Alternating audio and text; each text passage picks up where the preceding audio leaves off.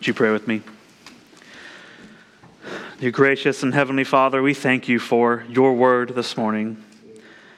God, we thank you that you have condescended to us in such a way that we can read about who you are every day of our lives, and that we live in a period of history where we have unprecedented access to the Word of God. Lord, we pray that as we open your Word this morning, that your Spirit would be with us in such a way that He illuminates the Word for us, that He helps us to understand the truths about who you are through what you have said about yourself. And God, we pray that, that these songs of worship that we've just lifted up to you, God, that they were glorifying to you, but not only that, that they were edifying to us and to each other. God, we pray that we would understand that God, every time we sing a song in worship to you, it's just a repetition of the truth that you've given us back to you. God, we pray that we would honor you in our worship. And we pray that you would be honored in the preaching of the word this morning and that, Lord, your spirit would be with those who hear it. God, that you would transform lives as you say that you do. God, it is the, the gospel that is the power of God unto salvation. We pray that it would go forth this morning. And we know because you have promised that it won't, that it doesn't return void. Lord, be with us as we open your word together. It's in Jesus' holy name we pray. Amen. Well, good morning, you guys. This is. I'm excited to be here. I'm, I'm so grateful. Thank you. We're so, we're so grateful to you all. Um, and we're grateful to God that He has brought you as a congregation and me and Libby and all of our children together in this way. And it's only. It's only by the providence of God that this could possibly have ever happened. And praise God for that. Now, I never really considered how difficult it would be to choose a book of the Bible to preach on as my first sermon series at a new church. I never really thought of that. It never crossed my mind. I preached to the book of Malachi while I was a, a lay pastor in Houston. Uh, but that was born out of a long time, many years of, of knowing that congregation, being a member there, and walking with the saints in Houston. So I wasn't starting from a blank slate like I am here, more or less. I didn't have that benefit this week, so uh, I've only been in Wamego for 10 days. um, and only at the time when I was trying to choose a, a book, three, four days maybe, uh, although I'd been considering this for a while. But I had to approach the problem in a different way. So the question eventually became what book can I preach on that will have the greatest impact on as many people as possible without any prior knowledge of what's really going on in the lives of the saints at Trinity Baptist Church? And truly, that's a difficult question to answer. A pastor always, always, Tony will attest to this, seeks to prepare sermons for their congregation, to preach to the needs of the sheep that are under their care. We don't climb up these stairs and into this pulpit to give a lecture, the Holy Spirit is active in speaking authoritatively to you through pastors. So when we prepare our sermons, we do so with a mind to the work that the Holy Spirit is doing in your lives, both corporately as a church and individually. So again, the question is what book does this congregation that I know very little about, though I am learning about you and I am grateful for that, what do they need to hear from? But it's the beautiful thing about the Word of God and the truth of the matter regarding what you need to hear is it doesn't depend upon me. My choice, whatever book I chose to preach this morning, will be used by the Spirit to speak to you, regardless of your circumstances, regardless of your present trials and tribulations, regardless of even your desire to sit down and listen to this young dude in front of you today you've never really gotten to know. And that's true. And you know that because you read this, this passage on this verse that sits behind the pulpit every week. You come up here, and what does it say? The Word of God is living and active, sharper than any two edged sword. We read in Isaiah that the Word of God does not return void. So now, once I was reminded of that truth, and I had a certain liberty, the question remained what book do I choose? And as I labored over that question, I, I, probably wavered between 10 different books of the Bible. Do I preach from the Old Testament or do I preach from the New Testament? Do I, do I go through an, uh, a gospel or do I use one of the epistles of Paul? Do, do I dive in deep and preach through the book of Revelation? No, no, no, no, not, not yet, not for a long time. in the end, I chose the book of Ephesians, and, and quite frankly, there's very, very simple reasons for why that is the case. There's three that I'm going to give you. One, this book begins with a wonderful, wonderful affirmation of the Reformed theology that we believe and confess at this church. The second reason is that this book clearly shows how that, that rich theology affects us and how it changes the way in which we live to become more Christ like. And, saints, don't miss this. I desired to preach this book. I don't believe that the Spirit's inactive throughout the week as the preacher is preparing their sermons. I don't. As they labor over texts, or even in the choosing of those texts, I'm sure that the Spirit was active when I chose the book of Ephesians. And I'm sure that the Spirit desires to work in a specific way in your lives and in my life through the preaching of the book of Ephesians. I'm not saying that I received some vision or some dream where God told me that you must speak and you must preach this book. No, instead, what I'm saying is that God is so meticulously sovereign over all things that it gives me confidence that my prayerful desire to preach through the book of Ephesians is a desire placed in me by God for your good. Because he works all things together for what? The good of those who love him. Amen? So, what should you expect from this series? Well, I've titled it Life in Christ, as you can see, and for good reason. Paul wrote the book of Ephesians from a prison cell in Rome. If anyone had a right to whine or complain about their life to God, it was Paul. Paul was imprisoned on several occasions. He's shipwrecked once. he had everything in his life turned upside down as Christ entered into his life. Paul, who once had the greatest social status among the Pharisees, and he's brought low by God to be his servant and bringing our faith into maturity. And now he sits in a prison cell for years at a time, yet not without hope. Paul hears from his associates and visitors that come to him in jail from all across the land about the church's growth and he hears of new groups of Christians coming together to worship God. His followers report to him how the church has grown, along with areas where it's struggling. And he wrote to them to exhort them, to rebuke them at times, to defend the faith. And ultimately, he wrote so that the glory of God would be revealed and that it would be greater understood by the people of God. And that's why he wrote the book of Ephesians.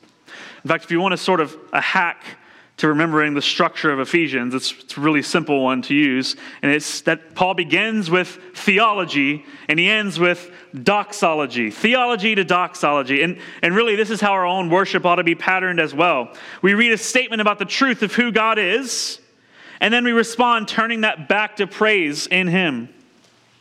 And that can be done in music, that can be done in the simple reading of the word or anywhere.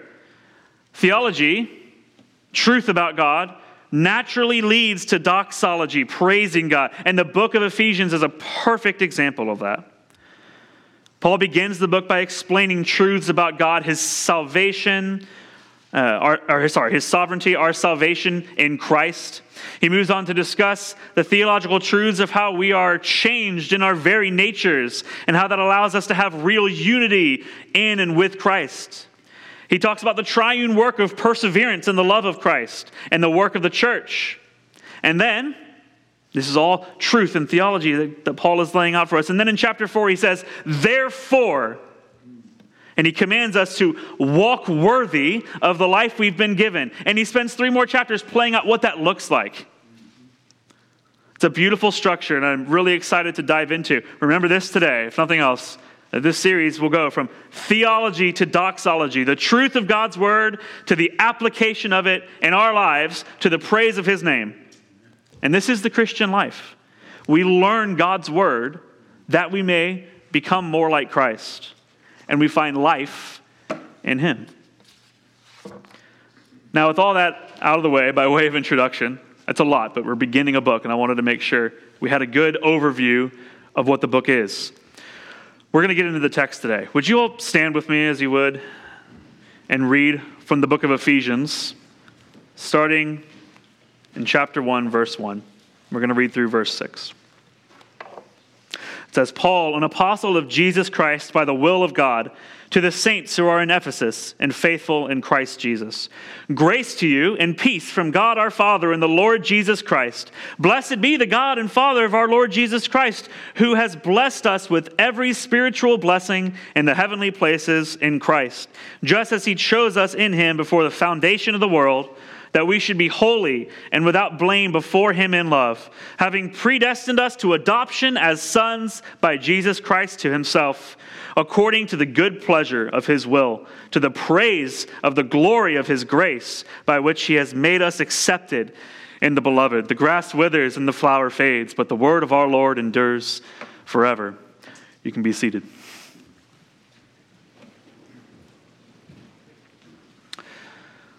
Well, Paul begins this letter to the Ephesians in much the same way he begins most of his letters by identifying himself and by stating who he's addressing the letter to. It's the same thing you would do when you are writing a letter. You know, you may have from at the very bottom, you may include it at the top, but you know that you are identifying yourself to the recipient of these letters. But even this short little salutation that Paul gives is chock full of riches, richness to us. For example, when Paul identifies himself, he doesn't just write from Paul, like we might write to a pen pal. Paul's identification here is extremely important because it's, it's not just a way for the reader to know who is writing. Okay? It's not just the identity of the person who is writing the letter that is being communicated here, but also the authority of the person who wrote it. Paul says in verse 1 that he is an apostle of Jesus Christ by the will of God. This isn't just a statement to say that, hey guys, this is Paul, I'm, I'm an apostle, you might not have heard of me. No. Rather, Paul wants the reader to know that his words carry weight and authority.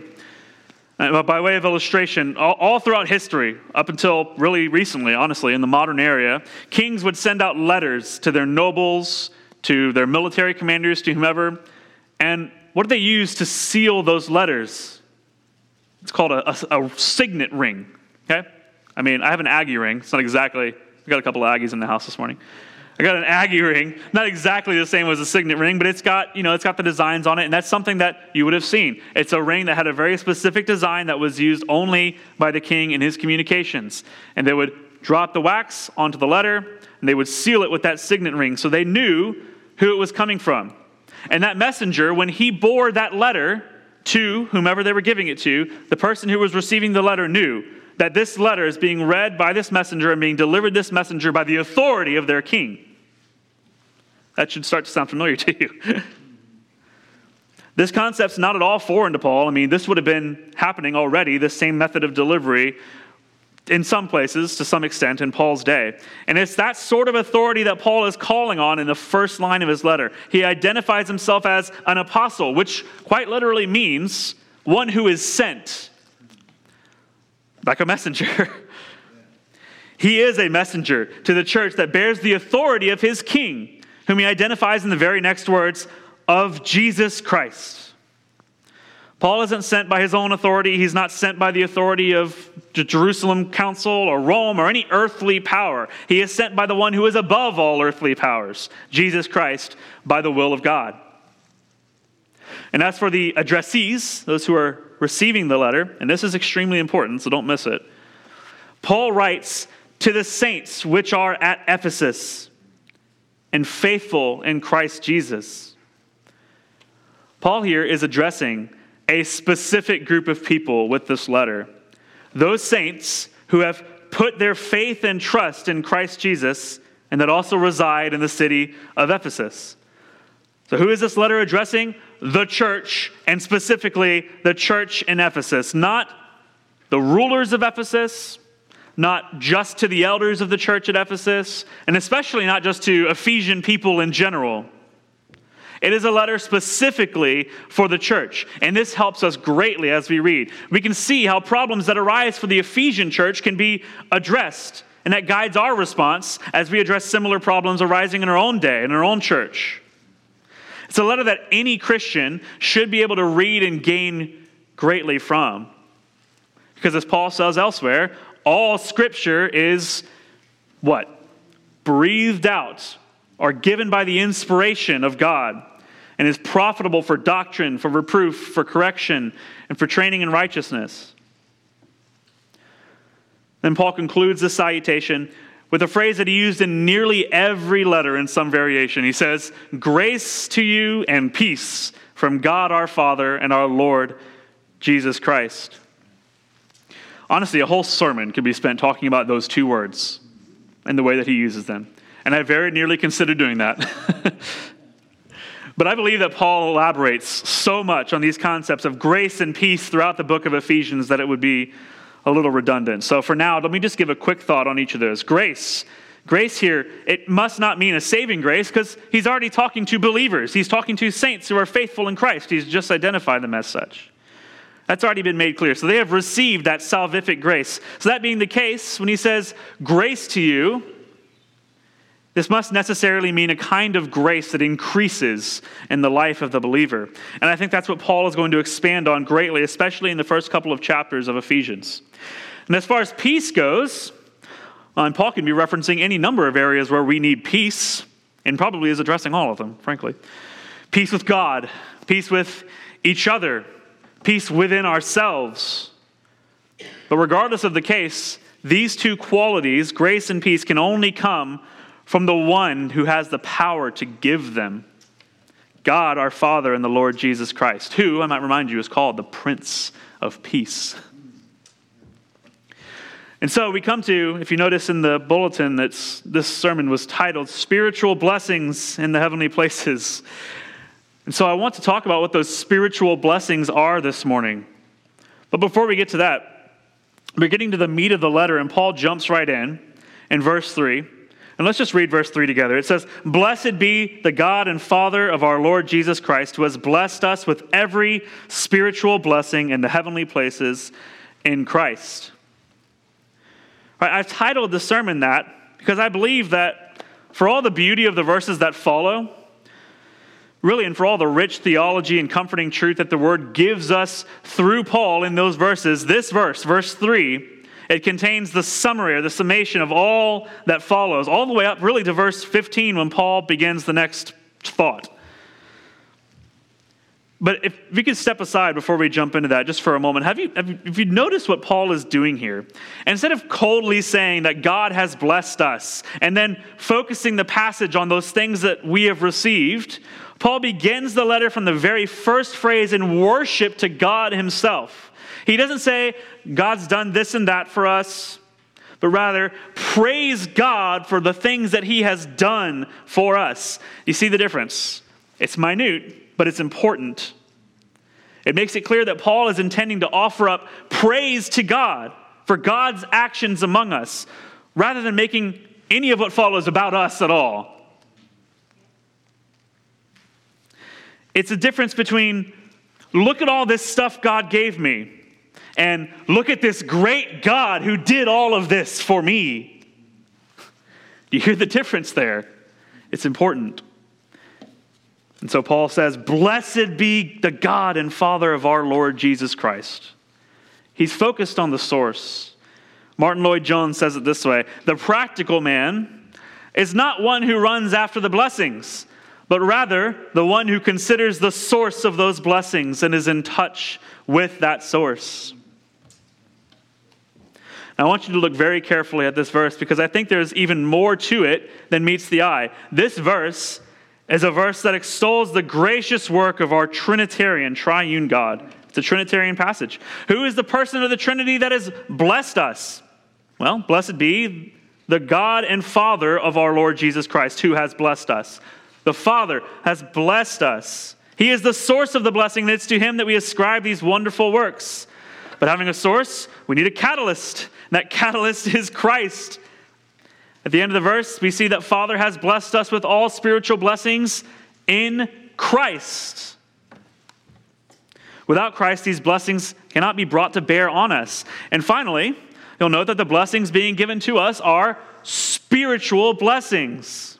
And this means that the Spirit is active in the product of what the, the source is giving us through Christ.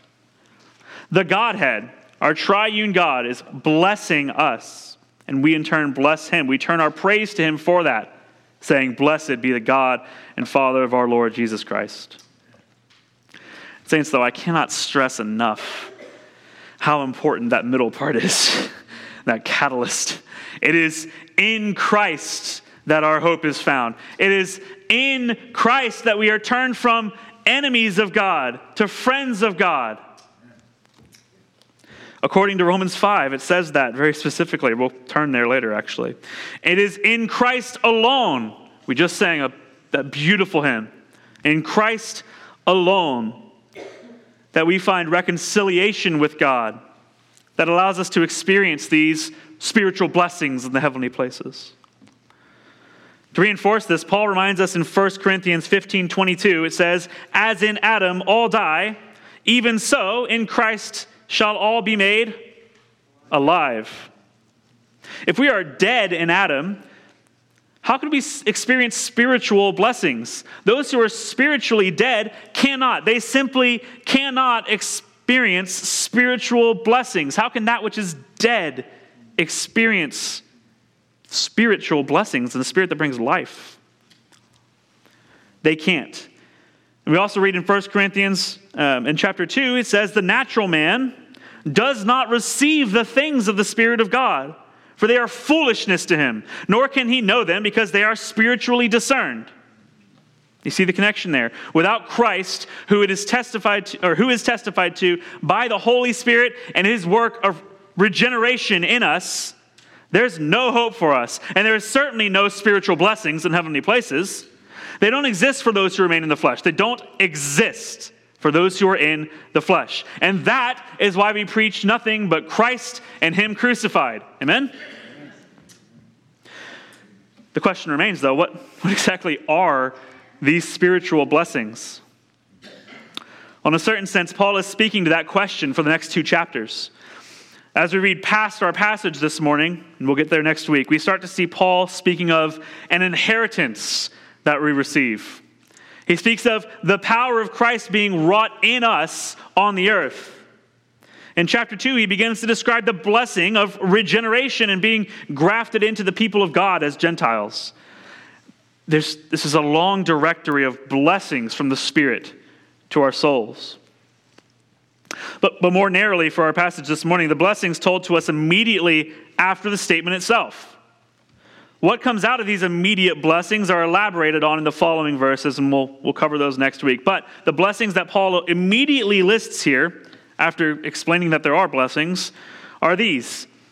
One, God sovereignly chooses, and out of that flows a blessing of justification and a blessing of adoption. And that's what we're going to focus on this morning. This has all been introduction. so Paul says here, right in the next verse, uh, verse 4 says, Just as he chose us in him before the foundation of the world. I'm going to stop there. Church, I want to ask you if you've ever really considered the depths of the meaning of that verse. We are chosen before the foundation of the world. I want to connect this back to what I was saying before. This passage of Scripture is first and foremost a song of praise to our great God because He is the one who does all of the work in us. All of it. Remember, I said the focus is not on the work, but rather the source of that work. Of course, it does elaborate on the work itself, but my point is this as we read this verse, we have to understand that there is no sense in which this choice is done by any sort of merit on our own part. We are chosen before the foundation of the world. So, how on earth could we possibly have merited anything? No, rather, outside of Christ, we are all lost in Adam, dead in our trespasses and sins, and actually, what we merit is eternal judgment. I'd like you to turn in your Bibles because we'll be here, for, be here for just a minute. If you would, to Ezekiel chapter 37. I'll give you a minute to find it, but I, I love this passage of Scripture. Ezekiel chapter 37. This chapter out of Ezekiel, one of the, the great prophets in the Old Testament, it's such a beautiful image of the salvation that we have in Christ. Ezekiel chapter 37, in verse 1, says this. This is Ezekiel speaking. The hand of the Lord came upon me and brought me out in the spirit of the Lord and set me down in the midst of the valley, and it was full of bones. Then he caused me to pass by them all around, and behold, there were very many in the open valley, and indeed they were very dry. And he said to me, Son of man, can these bones live? Now listen to the response of Ezekiel. So I answered, O Lord God, you know. Ezekiel does not. But, O Lord God, you know. God knows whether these bones can live or not, and only He knows. Then look at verse 5. Thus says the Lord God to these bones Surely I will cause breath to enter into you, and you shall live. I will put sinews on you and bring flesh upon you, cover you with skin and put breath in you, and you shall live. Then you shall know that I am the Lord. What an incredible image for us of the new birth. We are regenerated, we are made new, we are given new eyes to see, new ears to hear. Paul would also write to the Colossians, You, being dead in your trespasses and the uncircumcision of your flesh, he has made alive together with him, having forgiven your trespasses. Here in Ezekiel, do you see who is doing all of the work? It says, I will cause breath to enter into you. I will put sinews on you. I will put breath into you. The work of salvation belongs to the Lord. we bring nothing to the table. And because of that, we have nothing to boast about. Paul will eventually make this point in our study of Ephesians. You can look ahead to chapter 2, verse 8, if you flip back to Ephesians. And he says this in 2 8 For by grace you have been saved through faith, and that not of yourselves. It is the gift of God, not of works, lest anyone should boast. The entire act of our salvation rests upon the sovereign work of God alone. We are chosen before the foundation of the world to be what? Well, to be Christ's sheep. In John 10 27, our Lord Jesus says, My sheep hear my voice, and I know them. That should ring familiar. And they follow me. In verse 29 of that same chapter, it tells us that the Father has given them to the Son, and no one will be able to snatch them out of the Father's hand. I'm the sure testimony of Scripture is that Christ has chosen us according to his good pleasure. I want to come back to the second part of that verse, but before I do, look ahead just a bit to verse 5. It says, uh, where it says, He has predestined us to adoption as sons. By what? The good pleasure of his will. And again, saints, I cannot stress enough how often we miss this. God's election of his sheep is not of us, but only by the good pleasure of his will. So when we're tempted to think that our salvation is this is this is application, okay? If you listen to nothing else, listen right now.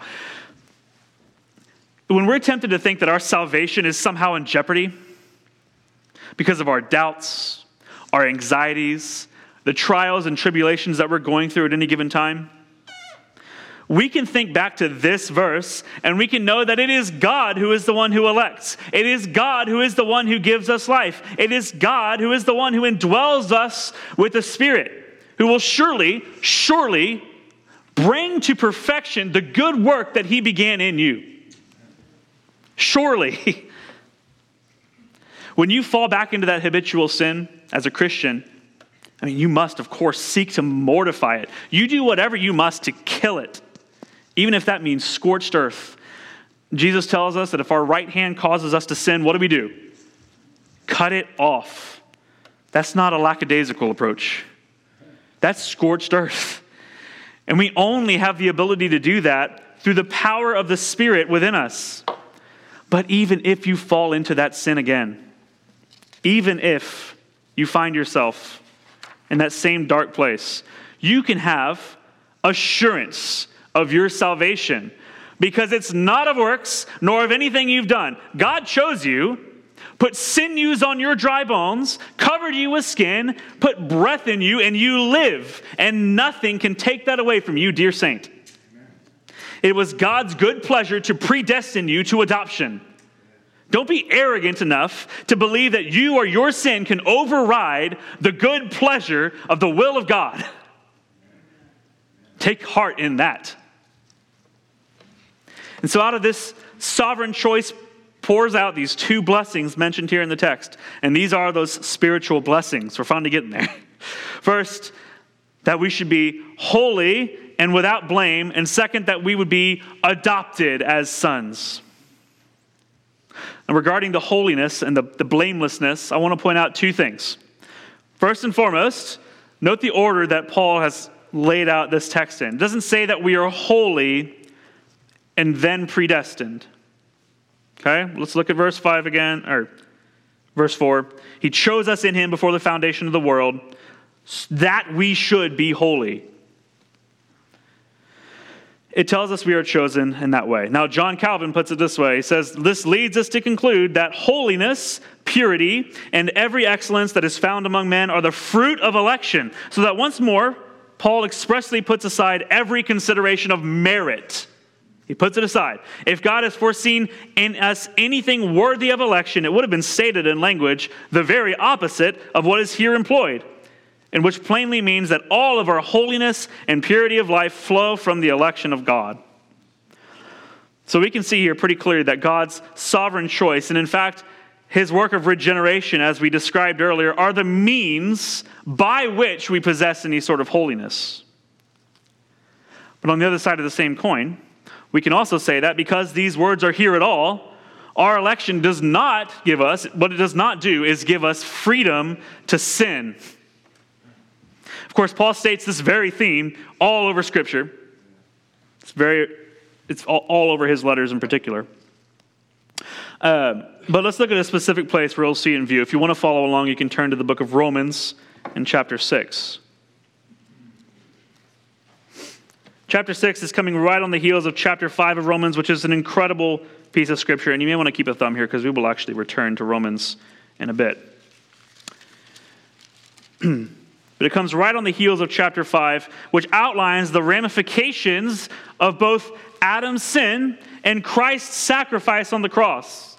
It's in that chapter that, that Paul explains how we are turned from enemies of God into friends of God. We are justified by his blood and that it was solely by the one man, Jesus' obedience, that many are made righteous. And then we get to chapter 6, which begins in verse 1 with, What shall we say then? Shall we continue in sin that grace may abound? Certainly not, or by no means. How shall we who die to sin live any longer in it? Paul goes on here to remind us that our spiritual lives really mirror Christ's and that we have life through him. And then in verse 12, he says this Therefore, do not let sin reign in your mortal body, that you should obey it in its lusts. And do not present your members as instruments of unrighteousness to sin, but present yourselves to God as being alive from the dead, and your members as instruments of righteousness to God. For sin shall not have dominion over you. Sin shall not have dominion over you, for you are not under law, but under grace. Grace. Praise God that we are given the power to resist and to mortify sin while we live under grace. Saints, we have a, a duty to be holy. I'm sure you've had that word holy defined for you at some point in your life as separate. And I think, I think that's a good working definition, honestly. Something that is holy has been consecrated, it has been set aside for use of God alone. And that's exactly the case for us. First, 1 Corinthians 6 tells us that our bodies are temples of the Holy Spirit within us, and that we are not our own, but we are bought with a price. Just as the priests consecrated the temple in the Old Testament, we are ourselves to be set aside for the purposes of God. And that means not chasing after the pleasures of this world. Ultimately, or unfortunately, in this day, the idea of personal holiness has kind of gone by the wayside. A huge amount of churches in America have abandoned any sense of biblical fidelity. Right? They, have, they have given themselves over to woke secular ideologies, false perceptions of the holiness of our God. Since I've been here, I've heard of churches, even here in Wamego, that are affirming churches, not simply welcoming individuals who are openly homosexual or transsexual, but, but also affirming that there is nothing wrong with their lifestyle. It's a contradiction to the clear word of God. And I wish that I could say this is uncommon, but unfortunately, in today's day and age, the simple truth of the matter is that churches like Trinity Baptist Church that hold to a biblical sexual ethic and they keep a high view of God are becoming less common, while the others grow in number and size. I watched a, I watched a video last night of a church who had brought in a drag queen to give their testimony to the congregation.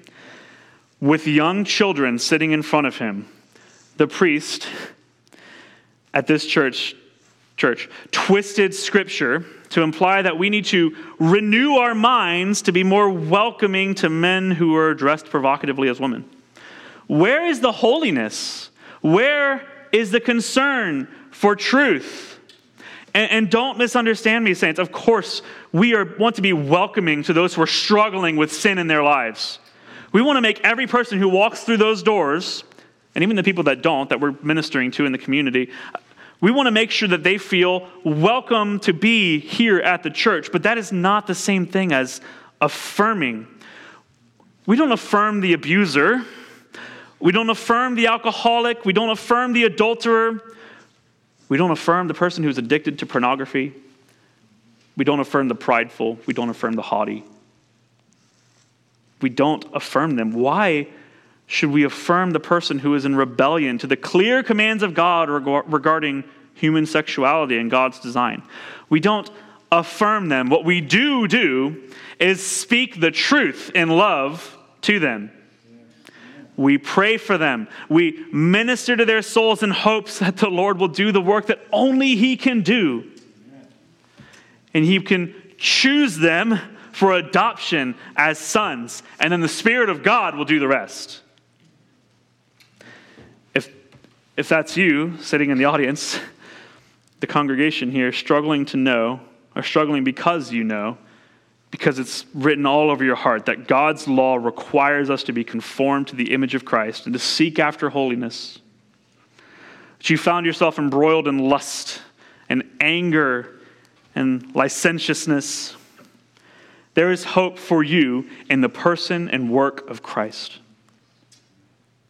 There is hope for you. You may have seen that same video, or you may have walked the streets of Manhattan and seen a hundred young men and women in open rebellion and thought, at least I'm not like them. But deep down, you know that you've been in your own quiet rebellion. You've had your own quiet rebellion against God for years and years, and there's hope for you in the person and work of Christ. We look at the extremes, but we need to understand that sin, no matter how small, is incompatible with the presence of God. there is hope for us because Christ died for us, the one man who was ever truly holy and blameless, as Ephesians says. We can be restored to God if we would but believe in his name. Christ, who was perfectly innocent, God with us and crucified, dead and buried and raised to life in accordance with the scriptures, and as we confess in the Apostles' Creed every week, that if you would but call on him, you would be reconciled to God. You would be made a friend and would be covered by the righteousness of Christ. It's in him we find our justification. It's his holiness, his blamelessness that sustains us. Any holiness or blamelessness in us is only a byproduct of the salvation we have in him. That's, that's the gospel. If you haven't ever understood that, I pray that the Spirit would move in your life today and that you would do so and that you would experience the blessings that come next because we're not done. Look back in our text at Ephesians at verse 5. We have been predestined, we have been chosen before the foundation of the world, but, but for what? What does our justification in Christ alone entitle us to? Well, verse 5 tells us that we have been predestined to what? To adoption as sons. What an incredible privilege it is, dear saints, to be called a child of God. We who were once enemies not only have been reconciled to him, but we've been made sons of God. Can you think for a minute about how incredible that is? I want you to imagine for a second your worst enemy in this world. I know this sounds terrible coming from the preacher. Imagine your worst enemy, someone who's, who's tormented you since grade school. Maybe they picked on you on the playground, or maybe they took business opportunities away from you, or maybe, I don't know, maybe something far, far more sinister. But it is so, so difficult to think of any way to find peace with that person, is it not? Okay, now, with that difficulty in mind, I want you to remember that your sin places you in a position, that, that same position with God, but to the thousandth degree and more. There is no equivalent on this earth to the amount of offense that we cause to God through our sin. An infinitely righteous and just God who has every right to judge us however he chooses because he created us. And we actually have the audacity to sin against him. I keep returning to Romans 5, but I think because it's so applicable to, applicable to this passage. It, verse six, verses 6 through 8 say, For when we were still without strength, in other words, unable to do anything to save ourselves of our own accord, in due time Christ died for the ungodly. For scarcely for a righteous man will one die, yet perhaps even for a good man someone might dare to die. We aren't, we aren't good men in the eyes of God, by the way. But God demonstrates his love toward us in that while we were still sinners, Christ dies for us. I can't stress it enough. We were enemies and miscreants in the eyes of God. But in Christ, in Christ we are adopted as sons. That is the power of the blood of Christ. Amen? Amen. I mean, can you imagine adopting your mortal enemy and then promising them that not only would they have, would they have peace with you, you're no longer going to be in opposition to them, but you're also going to richly bless them. Are you starting to understand even a fraction of the grace that our God has shown us? So, what does it mean to be adopted as a son of God? I haven't gotten to know all of you the way I should like just yet, but I can certainly think of at least one person in here or one group who, is, who have adopted, adoptive family. Someone in here who has adopted a child, children who are adopted, and I'm sure there are more than the ones that I know. I haven't had that privilege myself, but I know many who have. Recently, a friend of mine just adopted a, a baby boy. And I had a chance to talk with him, and I asked him, sort of in jest, but because I knew what the answer was going to be. I said, Well, do you love him? Of course, he's going to say, Yes, I love my son. But his answer, to, I was taken aback by it, honestly. He didn't say yes. He said, He said, with everything that I have. Saints, this is what it means to be adopted as sons on the grounds of our election in Christ. We aren't just given a pass on some stuff and then everything proceeds as normal. No. When we are saved and adopted as sons through Christ Jesus, God shows his love for us with everything he has. I'm looking forward to talking more about that next week when we consider the verses that follow this passage. Because, church, the benefits of being in Christ are innumerable and they're unfathomable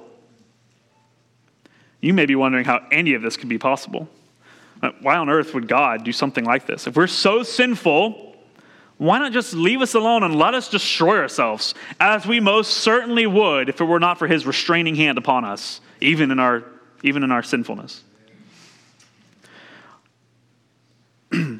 why, why would he go out of his way to do all of these things and weave this, this wonderful, beautiful story of redemption for us, for a people who don't deserve it? And here, once again, saints, I have to remind you that It is not about you. Look at verse 6. Paul says here that we are adopted according to the good pleasure of his will, Muntins verse 6, to the praise of the glory of his grace.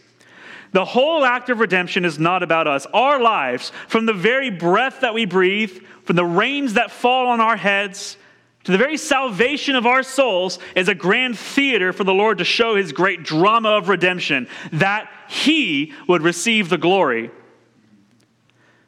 Question three of the catechism that we use with our kids it asks them, Why did God make you and all things? The answer is incredibly simple. Does anyone know it? For his own glory. Why did God make you and all things? For his own glory. There is, there is such comfort to be had in that. At first glance, it sounds like a negative thing to our carnal minds because we desire glory for ourselves. We seek it out in everything we do. But God does not share glory. It all belongs to him. And we glory in his grace by which he what? He made us accepted in the beloved. It's the end of this passage this morning. He made us accepted in the beloved. It's all through Christ, church. We are accepted in the beloved one, that is Christ. And look at the way Paul speaks throughout this whole chapter going forward. In verse 4, it says, He chose us in Him. Verse 7, In Him we have redemption. Verse 11, in him we have obtained an inheritance. Verse 13, in him you have trusted. In him, in him, in him. It's all through Christ. We are nothing without him. But may we seek to be holy and blameless in him, glorifying God and praise and thankfulness for his sovereign choice in adopting us as sons. Would you pray with me? Father, gracious, merciful, sovereign Father, you who love us with everything that you have, you who did not spare your only Son, but gave him as a sacrifice of propitiation for us so that we may come to the table. We may have fellowship with you once again. We, we may be counted as, as friends, not just, not just neutral, but friends of God. Lord, we thank you that you have blessed us with spiritual blessings. And we pray that as we consider and we meditate on those spiritual blessings, that they would drive us to be holy and blameless before you, even though we know that we cannot while there is indwelling sin in us, Father. We pray that we would rely on Christ and that we would seek to follow after him. God, guide us in your spirit. Help us to understand what it means to be a follower of Christ. Lord, we praise you for the wonderful truths that you've given us in the book of Ephesians. We praise you that you've allowed us to congregate this morning. We praise you that you have in your good providence, put us in a position where we can hear your word, that we can benefit from it, and that we can actually, with, with, with in reality, seek to follow after you in a meaningful way that your word commands on us. God, help us. Help us to always keep you at the forefront of our minds. Lord, we, we love you. We are so grateful for your son, Jesus. And it's in his holy and precious name we pray. Amen.